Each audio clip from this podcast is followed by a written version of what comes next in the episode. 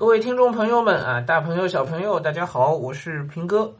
上海今天的数据，呃，已经快下到一百以下了，应该啊，快了。今天礼拜天，这出来的是礼拜六的数据啊，我觉得自己还是很厉害的。我们从礼拜一开始，我就盼着这数据每天都往下降降降，是吧？我们说这个基本按照这个趋势的话，我说这周之内降到一百以下也不是不可能啊。哎，礼拜六的数据已经基本上到一一百以下了吧？一百挂零啊，还还没以下。来，五月二十八日零到二十四时，上海新增本土确诊病例二十九啊，无症状感染者九十三。哎，两个数字都是个位数是吧？啊，都是那个两位数啊，加在一块儿才一百出头一点。然后十八例是转归的啊，所以呢，实际是十例确诊病例和九十三例。哎，加一加就不对了，是吧？十八加十是二十八，对，确诊有一例野生，哎，这个情况不太好。但其实，嗯，昨天还是前天有一例那个无症状的一个野生啊，然后流调也出来了啊，它是那个松江的，应该啊，松江的，哎，其实各个区好像都有一些这种零星散发啊，那个。呃，那个青浦先是青浦的徐泾那个位置有三例，然后嘉定有一例啊，再接着这个松江有一例，是吧？这个都是野生啊，但是也看到了这个精准防控的呃这个水平和和和成效啊，就很快就都流掉，应该就都能出来啊，所以这样的散发的个案应应该倒是问题不大的啊，流掉做清楚就好了。呃，所以今天实际的确诊应该，呃，所以今天实际的病例应该是九十三例无症状加上十一例这个确诊，啊，应该是这样，啊，一百出头一点点是吧？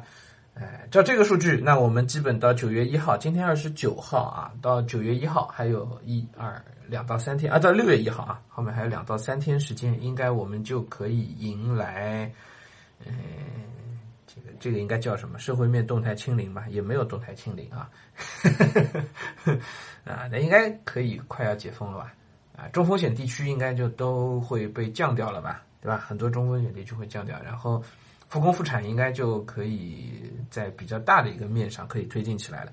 我现在看到的一些呃坊间传闻说法，就是六月一号到十号应该就开始比较试点性的就开始放开了，啊，小区居民应该就都可以出小区了。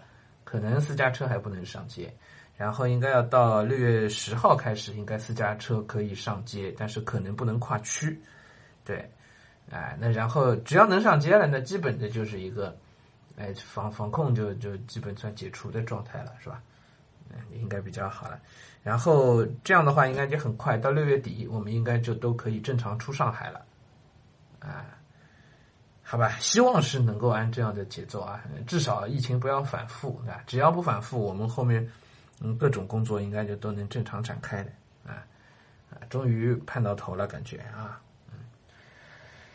好啊，想想之前挺吓人的啊，每天新增两万，两万多啊，这些想想确实有有点吓人啊，现在看的挺好，然后呢，疫苗呢好像也在安排开始接种了。哎，开始接种疫苗了。我我爸妈昨儿就打了，前天还是昨天就打了这个，呃，第三针的疫苗。哎，他们之前第三针一一直没打啊，加强针啊，因为打好了。哎，那么如果整整体的接种率上去了，那么也为后来的后以后的这个政策的操作空间也变得更大了，对吧？哎，嗯，只要接种率能够上来，那么其实适当的放开也不是不可能。啊，好，那今天早上就跟大家说到这儿啊。今天礼拜天啊，你继续还是读书，该读书读书，该陪娃陪娃，该录音录音啊，还有很多事情要做的。嗯，挺好啊。那上海这两天都下雨啊，那么也就解封了也没法出门，哎，就还是老老实实待在家呗。